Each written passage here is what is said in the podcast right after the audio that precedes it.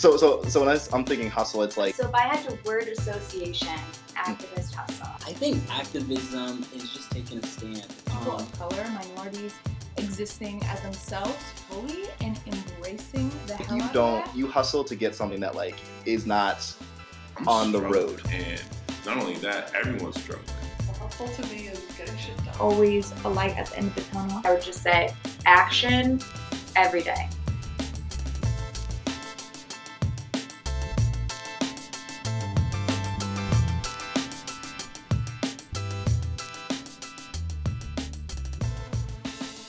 Okay, we're live. All right, let's do this. So, I'm so glad we were able to have Javier on the podcast with us to share all of his experiences. Um, and I think that for this deep dive episode, we're just going to touch upon like one or two things that came up. Yeah, totally. So, um, should we start by letting the listeners hear part of your conversation that didn't make it right into the episode? Ooh, yeah. Let's give the listeners a little sneak peek of some of the things that get cut out during our editing, but uh, that are still pretty cool that we want to touch base on. Yeah. I mean, I wish that our listeners would sit and listen to hours and hours of you talking to people because it's so insightful. but since that's not totally realistic, we'll just do a little five minute question and answer um, that didn't quite make the cut, but we want to definitely talk about.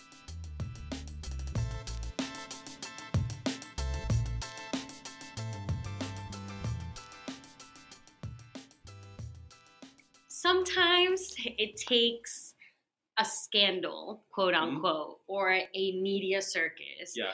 to highlight or elevate things that people in marginalized populations have been saying or have been experienced or have known yeah. for a really, really long time. Yeah, and I think that right now, this whole scandal about the 50 people who were found, you know, to have paid off people or faked documents to mm-hmm. get their children into school, mostly mm-hmm. wealthy white people, mm-hmm. get them get them into school has brought to light the conversation that students of color, first generation, low income have been saying for a really long time yeah. as they attend college that yeah. like one affirmative action is not an actual issue, like yeah. that that should not be a talking mm-hmm. point, and that two that exists and that that is happening, and that because that is happening, it is even further narrowing down the opportunities for people to enter, whether it be elite colleges or elite, or again, I don't want to say elite, um, whether it be elite colleges or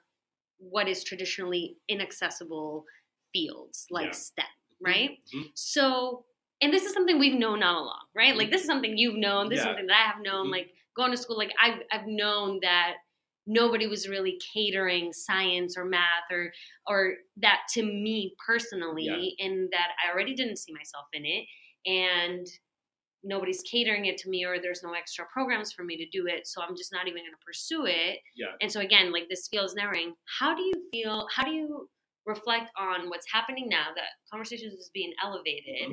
and draw momentum from that to something like the VOSTEM Scholars Academy.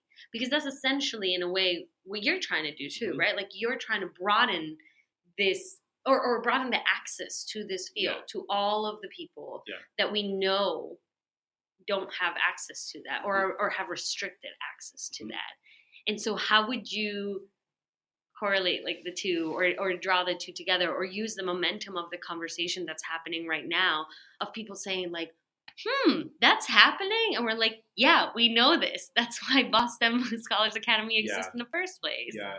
Well, I I think I think the conversation surrounding wealthy people uh, being able to purchase their students um, or their children's admittance to a program is not important uh, because that's a minority of people. Most people are just not wealthy.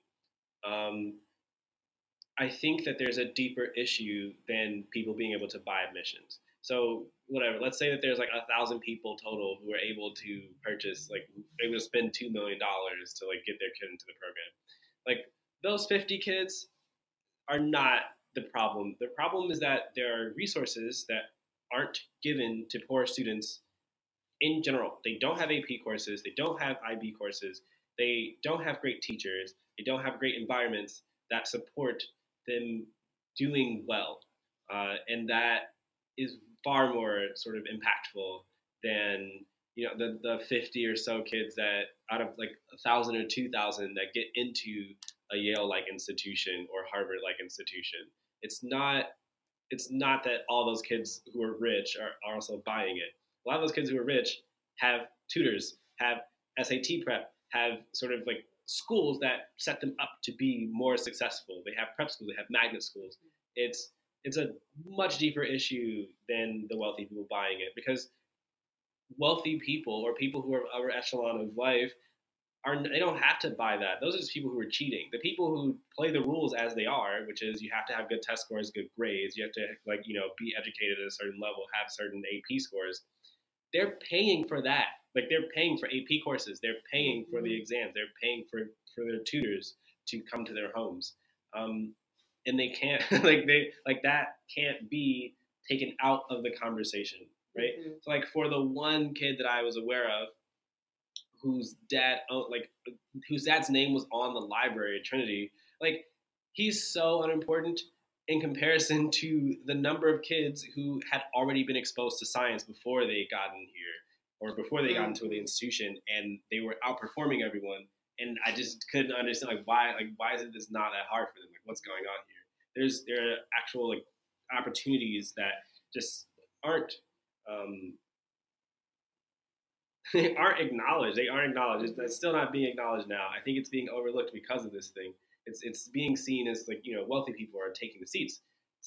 Like I guess they are taking the seats, but just being in a general upper echelon of America, you can buy resources that will change the likelihood, significantly increase the likelihood of you being out of Stanford or being out of Harvard or like it, a lot of those kids don't cheat. A lot of those kids are very prepared, but then you notice their moms or dads are professors.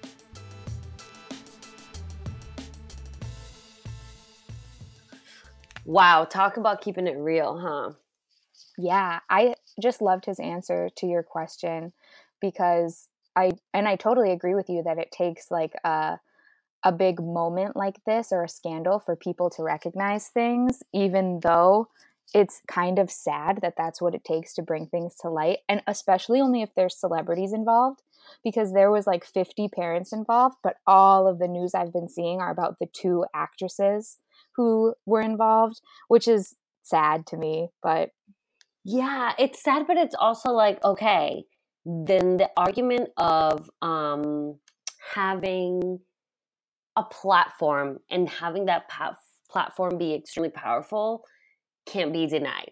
Like you cannot deny it because because every time that a celebrity does something, it is elevated to such a different light, and everybody wants to talk about it, and everybody wants to relate to it. And yes, that is like very toxic and very damaging to our society at times but in other times it's like this can be used to bring forth a lot of pro- you know a lot of problems that we are not talking about and so it's like yeah it's like terrible but also really great that we that these people have the platforms and if they were to use them in a positive way then it would be so different you know yeah and I it makes me think about the recent list of people that were involved in illicit massage, you know, sex industry, and Mhm. Robert Kraft being one of the people that was on the list, even though there were like 50 men on the list. Robert Kraft was the only one who people knew who he was. They like were like, can't believe he did this.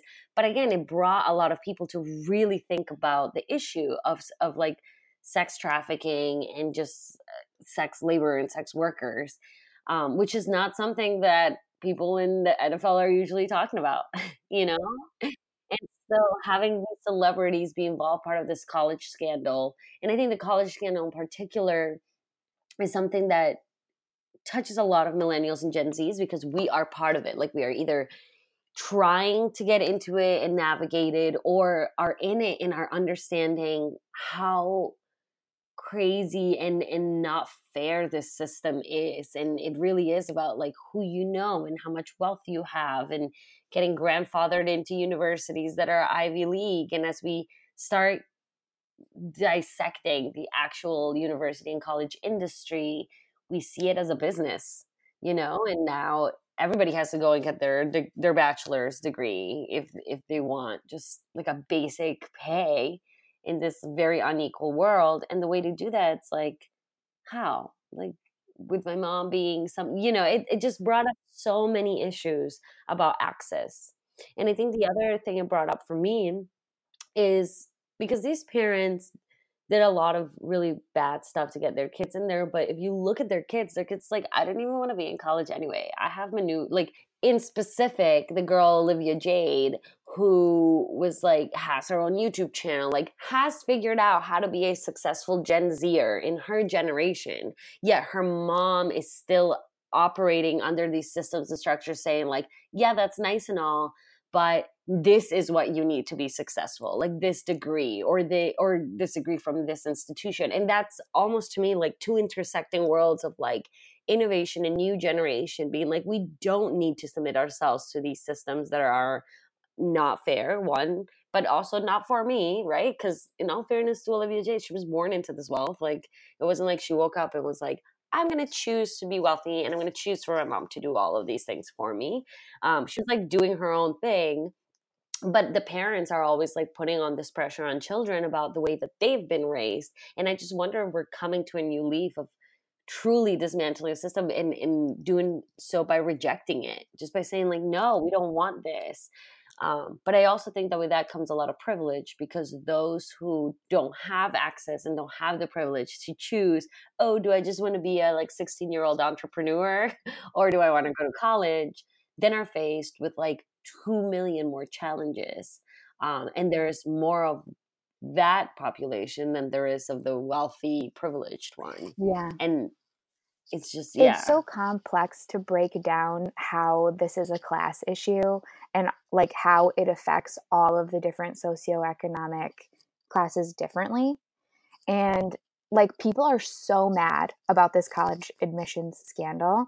And I think it's like the people that you see being mad, or it's a lot of like, you know, people eh, like middle class people who are trying to go to college, or even like the elites who send their kids to college in the legal way of like whatever the example was of like buying libraries on campus and things like that it made everyone mad like all of those classes um, because it's quote unquote like an illegal act it's cheating and all of that um, which is true like it should make people mad but it's frustrating that people aren't people from those socioeconomic classes aren't mad about the issues that are making things unfair every day. They're only mad when it's affecting them. So they're like, oh, you took my kid's spot who could have gotten there legitimately. And I'm like also a millionaire. So now I'm mad at you. But it's like people that are in, like people who are low income, they are they should be mad about the things that are affecting them every day. You should be mad about their public school systems that aren't even giving them a chance to apply to schools like Stanford, Yale, whatever. You should be mad that they aren't getting equal access to AP courses and ACT and SAT prep. And, but like, that's never what we're talking about. And I think that was kind of to Javier's point of like, it doesn't really matter that they did this. We need to focus on the masses of people who are affected way on a grander scale than these like 50 students and these 50 spots at elite colleges or whatever. Yes. And instead of being mad about that, all you're doing is shaming them and shaming uh, any type of program that it's created to bring them forward, like affirmative action. Like the the fact that this has brought back the conversation about affirmative action and has had people saying like, "Tell me, tell me again that affirmative action really you know works and, or or that it's taking away from people that to me is wild it's like we still even as it sits right in front of our faces refuse to accept the reality that is in front of us that is that a majority of people are being left out of access to higher education that can give them economic mobility like that is it and we just refuse to believe it we're like no there's this and that and it's like no it is blatantly in front of us like it, there are examples in front of us and now thanks to this scandal it's like it has been brought forth and I, I think the other thing i really love is like the way that this was done the way that this was um brought to light or exposed, I will say. It's not that they got caught. It's not that somebody said, like, this is really unjust. I want to bring it up. It's that some, the person who was participating in it, a person that was is essentially the bridge between wealthy parents and access to education to, at an Ivy League school was essentially getting in trouble for something else and used this information as a way to like reduce the the uh, punishment of that which is wild to me because it's like hold on this wasn't even like a selfless act of like i need to expose this unjust system. It's just like how do i cover up oh i'm just going to throw these people under the bus which makes me think about how many more other people are out there doing the same thing and nobody is coming forward because they all also have to protect themselves. Again it's just like this circle of wealth and like the the amount of money that goes into keeping yeah. things quiet and out of the it is it's, it's mind-blowing and now you're like bringing in a whole nother aspect of it the like the criminal justice system being a part of this as well and like we don't know what kind of um, sentences these parents are going to face and it's like you i don't know you can't even really compare it to i don't know of another case in history recent history that would like apply to this but when you also are talking about bringing back affirmative action conversations it reminds me of those there's like um a pretty recent case where they were trying to prove that basically i will find the podcast and share it in the link with all of the information, but like basically trying to prove that um, I think it was Harvard was discriminating against Asian American students, but using that as a way to just get rid of affirmative action. Like, not like in a very round finding roundabout ways to like do away with policies that are going to bring up people that, that deserve these kinds of policies that were placed in the first place to make things a little bit more equitable in exactly the big mega business that is higher education. The other thing it makes me think about is the amount of people who are out there saying this is an issue, this is an issue. But everybody's like, no, it's not, no, it's not, no, it's not.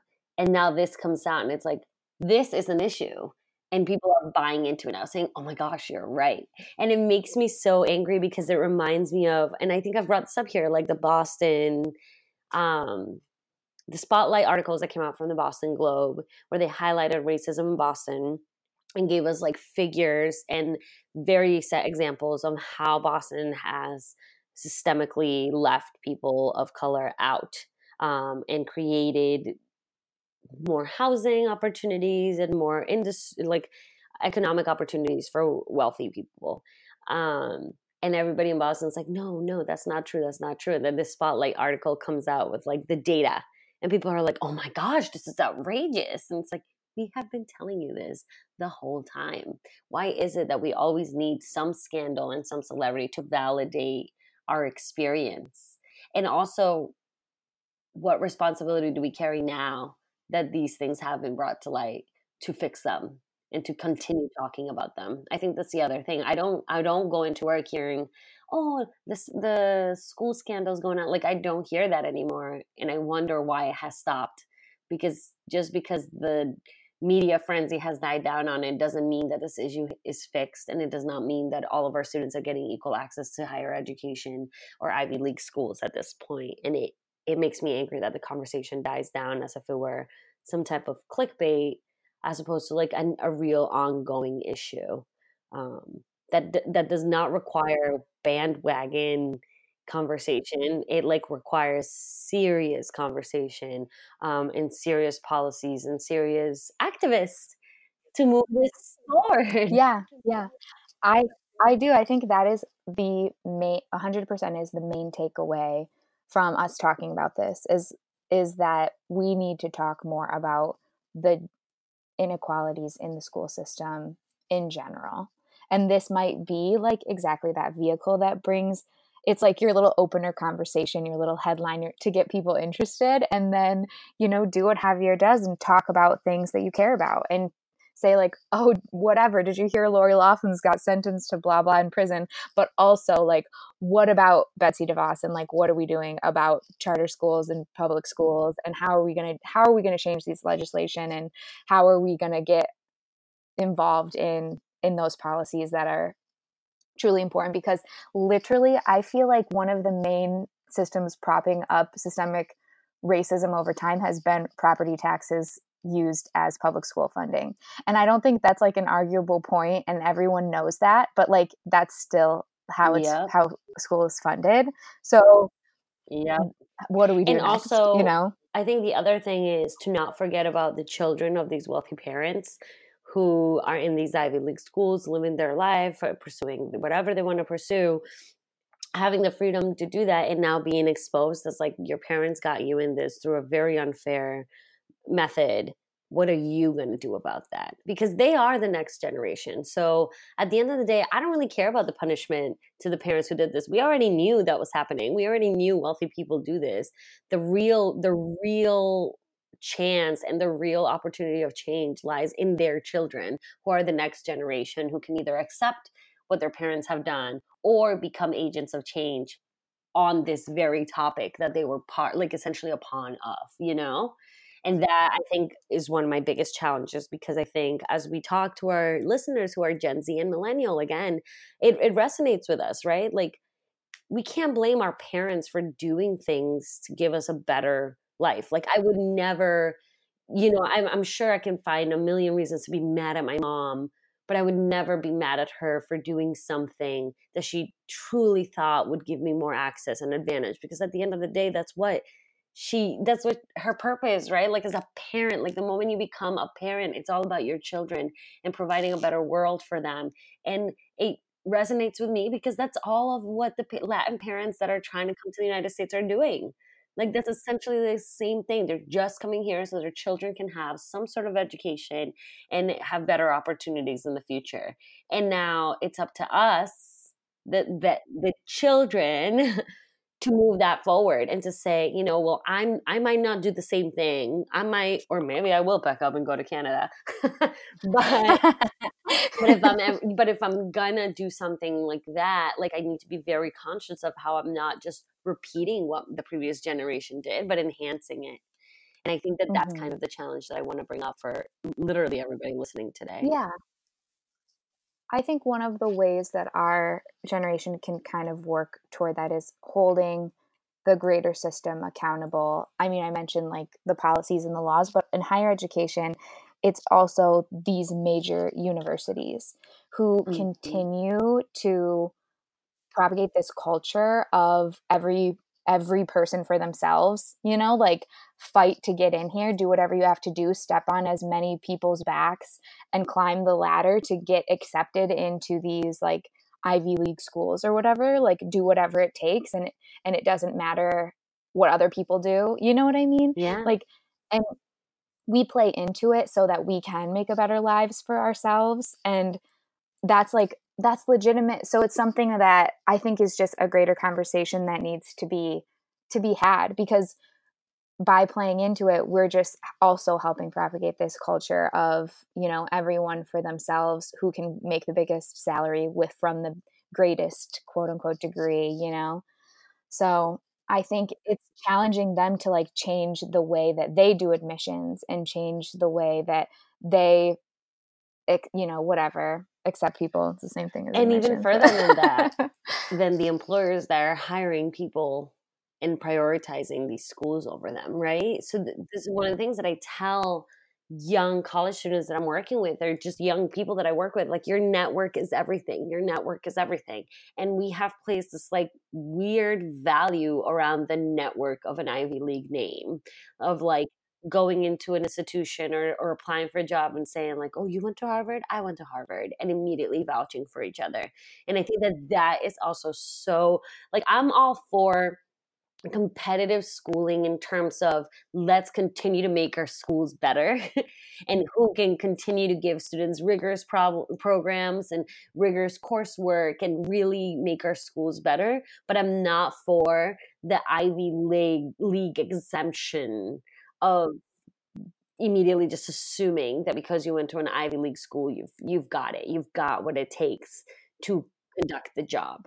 Um, and I think that that sacred network around the Ivy League names is another thing that, as a first gen, I was like, what? Like, yeah, of course. If I go to Harvard and I tell my family in Colombia I went to Harvard, they'll know, you know. But I tell them I went to Suffolk, they're like, "What's that?" And I'm like, "It's a school. Like, you know, it's Yeah. it's the same four year curriculum. Yeah. It's just that it's not the Harvard name. And at this point, we are so thick in putting these names up as the best and and not realizing that they don't give access to the people who could be the best. And so we've had to make our way in other institutions that are better or just as good, but don't get the immediate that immediate thought. And again, it's like then we have to work extra hard. And same thing with with, with community colleges. So many people I see like have this weird, oh, you went to a community college. And I tell all my students all the time, go to a community college, save yourself that money, get your core credits, and then do what you want. Because it's just a business and we're like Yeah. buying into it essentially. It's it's kind of like having $20 in your pocket to go shopping, but knowing that you can't afford the name brand stuff. So you get a pair of shoes, right? I don't know where did you get a pair of shoes for 20 bucks, but they're just as functional. Primark. They're just as functional and they're just as cute. And uh, they get you where you need to go. And everybody's saying, like, oh, but they're not Nike or they're not uh, Adidas or they're not Reebok. And you're like, when, why? Why did, why can we draw such a parallel from consumer capitalism to our school system? That is an issue. Like, that is a big issue. Yeah. Yeah. Ugh. It always comes back to capitalism, doesn't it?